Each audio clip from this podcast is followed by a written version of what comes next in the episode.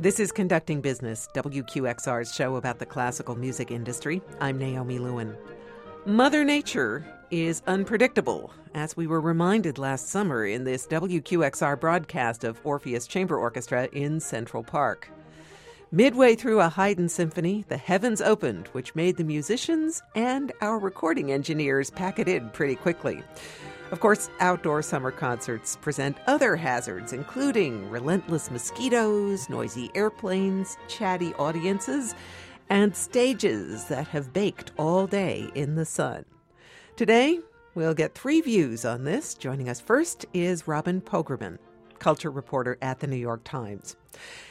This has been a particularly sticky summer week here in New York, but you recently wrote that even in fair weather, the New York Philharmonic's Park series is a very complex operation. It is indeed, and, that was the fun of doing this article was that you know something that seems you know just very bucolic and, and relatively simple. You bring your picnic and listen to music is actually has quite a complex operation uh, that enables it behind the scenes, and so it was fun to kind of deconstruct what goes into actually putting a show like this on. Um, getting it up very quickly and taking it down in time to move to the next location and it's everything from having a ton of ice uh, available. For, literally, literally, a, ton a, ton of ice. 2,000 pounds of ice for cold drinks because um, the workers need to constantly stay hydrated with cool beverages, um, but also just how many 16 trucks and how you have two different work crews coming, one in early in the morning, one in the afternoon till the night, and then the early crew comes back. And one of the particularly interesting things was how they arrange the speakers, and so the uh, the music is timed in intervals so that it reach seems to reach everyone simultaneously. When in fact there are slight delays, so that everyone feels like they're at the same concert, even though it's coming out of the speakers on stage more quickly than it reaches the back of the Great Lawn. So they have to set so they set the speakers, speakers out, and... right, and do all that, and they have to worry a lot about the weather and, and the instruments, and just make sure everything is protected and and also that these you know musicians get there and um, are comfortable. So, at a time when orchestras are really budget conscious, why does the Philharmonic continue to do these concerts, which are free? It's interesting. I mean, I think you know, when speaking to Alan Gilbert, the music director of the, of the New York Philharmonic, he said it's one of the most important things we do. And I do think there is this real emphasis now um, on sort of culture for the people. Um, ticket sales have become a real barrier. And so events like this, along with the, the Met's, you know, movie theater broadcasts, and it's the Joe Papp principle of, you know, putting Shakespeare in a van and driving around to the boroughs. It's trying to reach the majority of the city when art is so often for sort of a very thin sliver. And it also seems to dovetail well with this de Blasio administration's emphasis on really trying to kind of spread the wealth around. And, and that means reaching all five boroughs. And it's very democratic kind of event, and everyone is eligible and everybody's welcome. And apparently, they really do take this music to heart. Last year, because of the heat, the Philharmonic had a concert in Van Cortlandt Park in the Bronx where they could only play half the music that was originally scheduled. And the crowd got kind of ugly. They booed and they chanted, We want Dvorak, which I guess is what passes for ugly for a classical music crowd. I actually think that's striking given that you hear about sort of the death of classical music. And if you look around at the Philharmonic at a normal concert, there's a lot of gray hair and everybody bemoans sort of these dying audiences. And yet for these park concerts, they're apparently coming out at 5 a.m. to, to plant their blankets. So clearly there's, there's a big audience that, that has the desire. The flip side is do these concerts maybe push the orchestra musicians and staff more than audiences realize if they sit there chanting, We want Dvorak, and they don't quite know why the Dvorak was not possible to play that day? Yeah, I mean, I, I mean, I think there probably is a gulf in terms of just kind of how savvy they are about you know the music itself and the demands on the musicians. We're about to bring in one of those musicians, but first I'd like to say if you're listening to this, we would like to hear your outdoor concert stories. Please leave a comment on the Conducting Business page at WQXR.org. Joining us now is Nardo Poy, a violist with the Met Opera Orchestra and with Orpheus Chamber Orchestra. WQXR is broadcasting the next Orpheus concert live from the Naumburg Bandshell in Central Park on July 15th. Nardo, you were part of that Orpheus concertus interruptus that we heard at the beginning of the podcast. Yes, I was. when must the show go on, and when do you just say, okay, that's it? Yeah, weather, you know, outdoor concerts have are very difficult for so many reasons. Uh, you know, Robin pointed some of them out. What are the biggest challenges? Is it the bugs, the heat, the noise, something else? All of the above.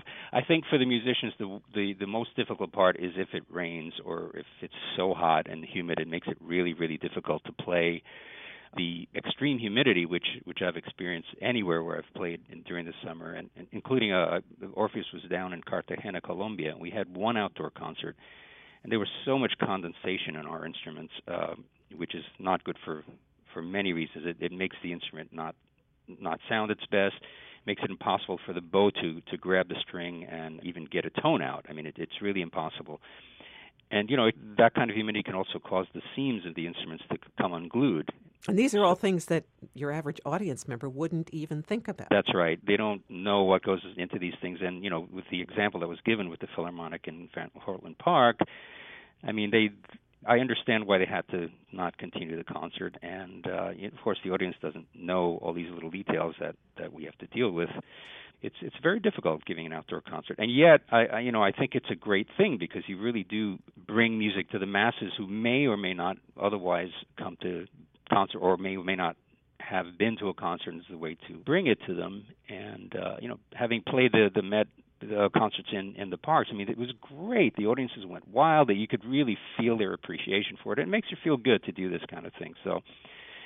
Do you have uh, the union rules backing you up in cases where there is extreme heat, humidity, rain?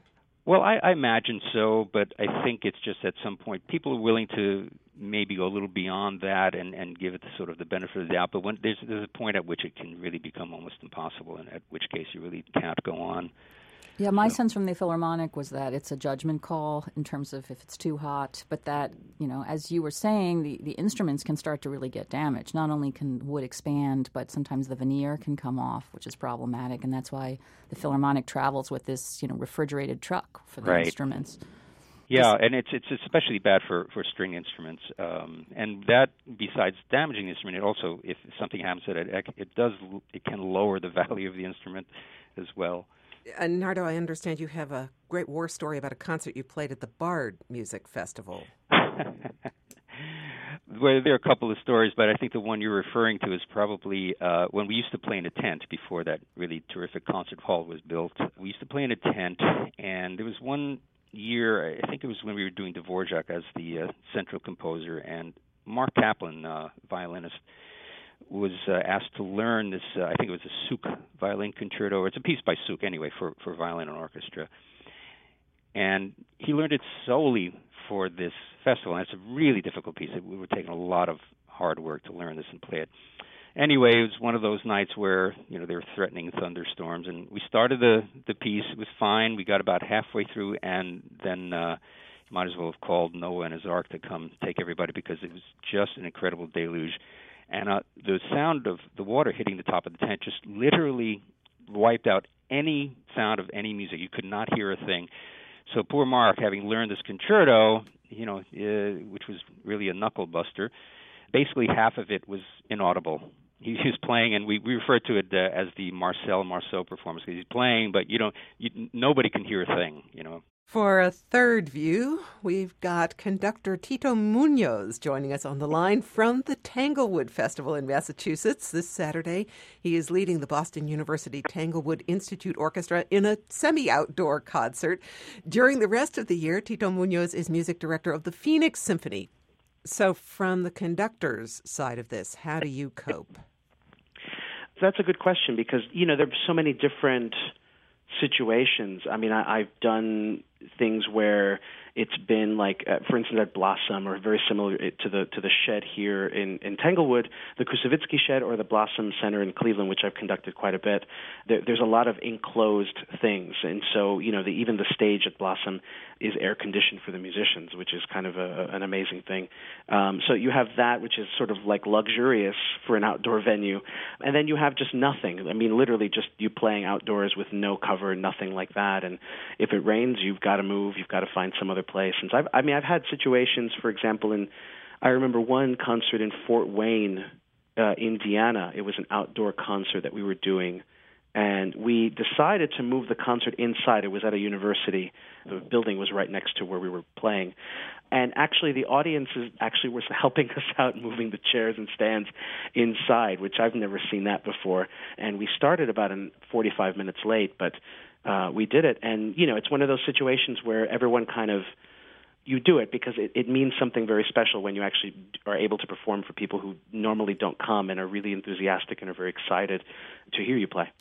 Last year, the BBC Proms concerts got a lot of flack on social media for not relaxing the orchestra's dress code, tuxes and gowns, during a heat wave in the Royal Albert Hall, which is sort of barely air conditioned.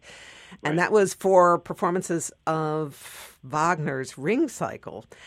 Should men be allowed to take off their jackets? Or uh, I, do you I do that at your concerts? Yeah, I always say yes. I mean, it's torture.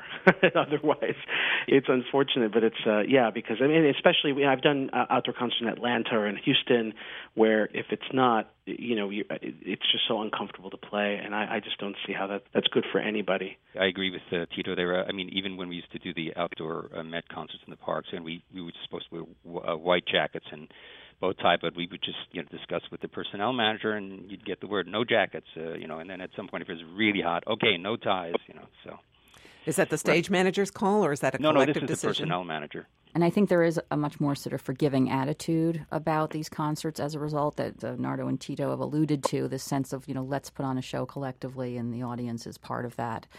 Um, you know, and I'm speaking to parks officials. They noted they were they were really struck by how respectful people are in terms of taking their own garbage when they leave, because you can imagine, you know, kind of what a disaster area it would be otherwise. And so there just seems to be, you know, just much more of a cooperative spirit um, that accompanies these events. Um, you know, and sometimes and sometimes I find actually that it, it adds a certain like you were saying, a certain sense of ambience. Um, I, there was one concert that I, well, um, in Cleveland, we, we do um, a collaboration with the Joffrey Ballet. They come to Blossom every other summer and do a, a performance. And the first summer that we did this collaboration, and they performed a ballet, a Chris Wheeldon ballet that was set, is set to the Carousel Waltz, Richard Rodgers Carousel. And the dancers even said it was the most amazing thing because they had never performed that outside before. And so as they were setting up and as the, the, the lights were coming up, they were hearing the crickets, they were hearing the outdoor noise that actually set the scene even more realistically for them to perform because uh, they had never done that before and they didn't realize that, that they would do that.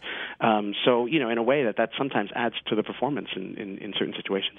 I was actually struck by how Alan Gilbert said how, you know, part of when, when he's thinking about re- renovating Avery Fisher is to create more of a sense of intimacy. The hall's too big. And here you have this immense park where people are very far away. But he yeah. said you can really feel them listening. And so there is this sense of intimacy created even in a huge park setting, which I thought was remarkable that you can really feel people's attention. Nardo and Tito, can you feel the outdoor audience when they're with you? Oh, absolutely. I uh, like I mentioned before, you know, in the uh, Central Park concerts in particular, because there's so many people there. I mean, they just you just feel you see them really, really concentrated, really listening, and then at the end they just they just go wild. They love it. So yeah. Plus, there are fireworks. I think so too. I think just the fact that the sheer number of people and you know, when you start to play and all of a sudden you don't hear anything anymore, then mm-hmm. you you know you know that everybody's really concentrated on what's going on. Now, what about the ones who are out there with their bottle of Sauvignon Blanc and their friends? Are, is there not a certain segment of the audience that's kind of there to socialize rather than to listen to the music? I think a lot of people are. I mean, I've I've certainly sat out at Blossom many times and have experienced that for myself, you know, and and have been that person. But even still, I think there's still a a sense, Robin, as you were saying, I think there's still a sense of respect among everybody who's there, you know, because everybody's there to listen to a, a great concert and, and to appreciate what's going on. I think there's a different sense of that um, at these outdoor concerts for sure. And bugs. We haven't hit bugs oh, yeah. yet. Yeah, there. Uh, besides the mosquitoes, which you can't do much about, you can put citronella candles around, like we did at the Bard Festival when it was a tent. It doesn't really help that much you know, at the Met, uh, particularly in, in, in Staten Island for the concert, they literally June bug attacks. I mean, they would just come and, and whack you, at, or they, you know, whack a singer in, in the face while they were singing, and people wrote in the parts, you know, locusts, June bugs, uh, and you know, disaster, and you know, just you know, as a joke. But it's um, it those those are the things you really have to put up with, unfortunately. The worst for me was in Detroit. Um, they have the fish fly phenomenon there, which comes comes around uh, uh, Lake Michigan every summer for about two or three weeks, and they happen to schedule a outdoor concert within that two three week time period. The concert usually begins at eight o'clock, and I think they've learned their lesson now that they're going to start it sooner. But they start it at eight, and by the time intermission rolls around, uh, it's very dark and of course the musicians have light have stand lights and then of course there's also lighting on the orchestra itself. I don't know if you've ever if any of you have ever seen this i mean live. I mean they swarm. They are just swarming around lights. They're swarming around everywhere. I mean you can look this up on google fish flies and you will see this incredible amount of creatures just swarming the state of Michigan. And we unfortunately got hit by that during one of our concerts, and we actually had to stop the concert because it was getting so bad. The musicians took it. I think they still have it in their lounge. They still have a picture of my stand from that concert because to every page that I turned, I was just crunching about a hundred of these bugs.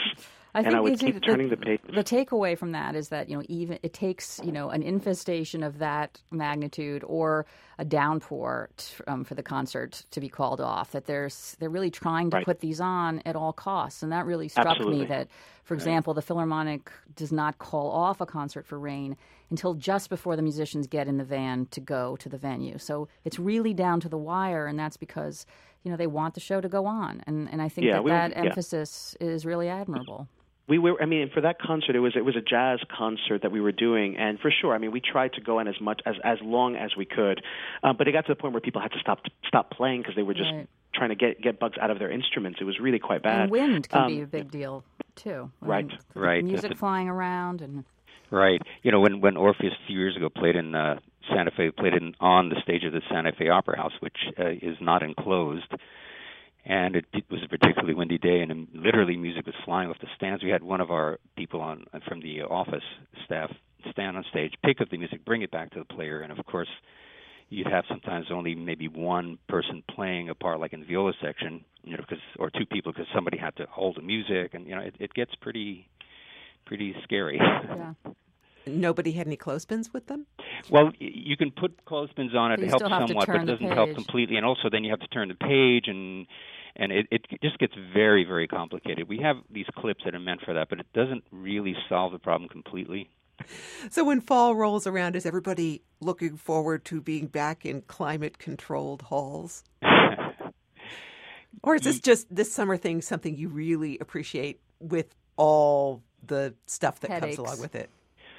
Well, you, you appreciate what you're doing for the audiences. I mean, I, I really do think it's important to do these concerts for, for the people who come. And you know, again, you're you're playing for some people who maybe don't hear this kind of music usually, and they really, really do like it. A lot of people come up afterwards and say, "Oh my God, that was great! I you know didn't know this," and blah blah blah.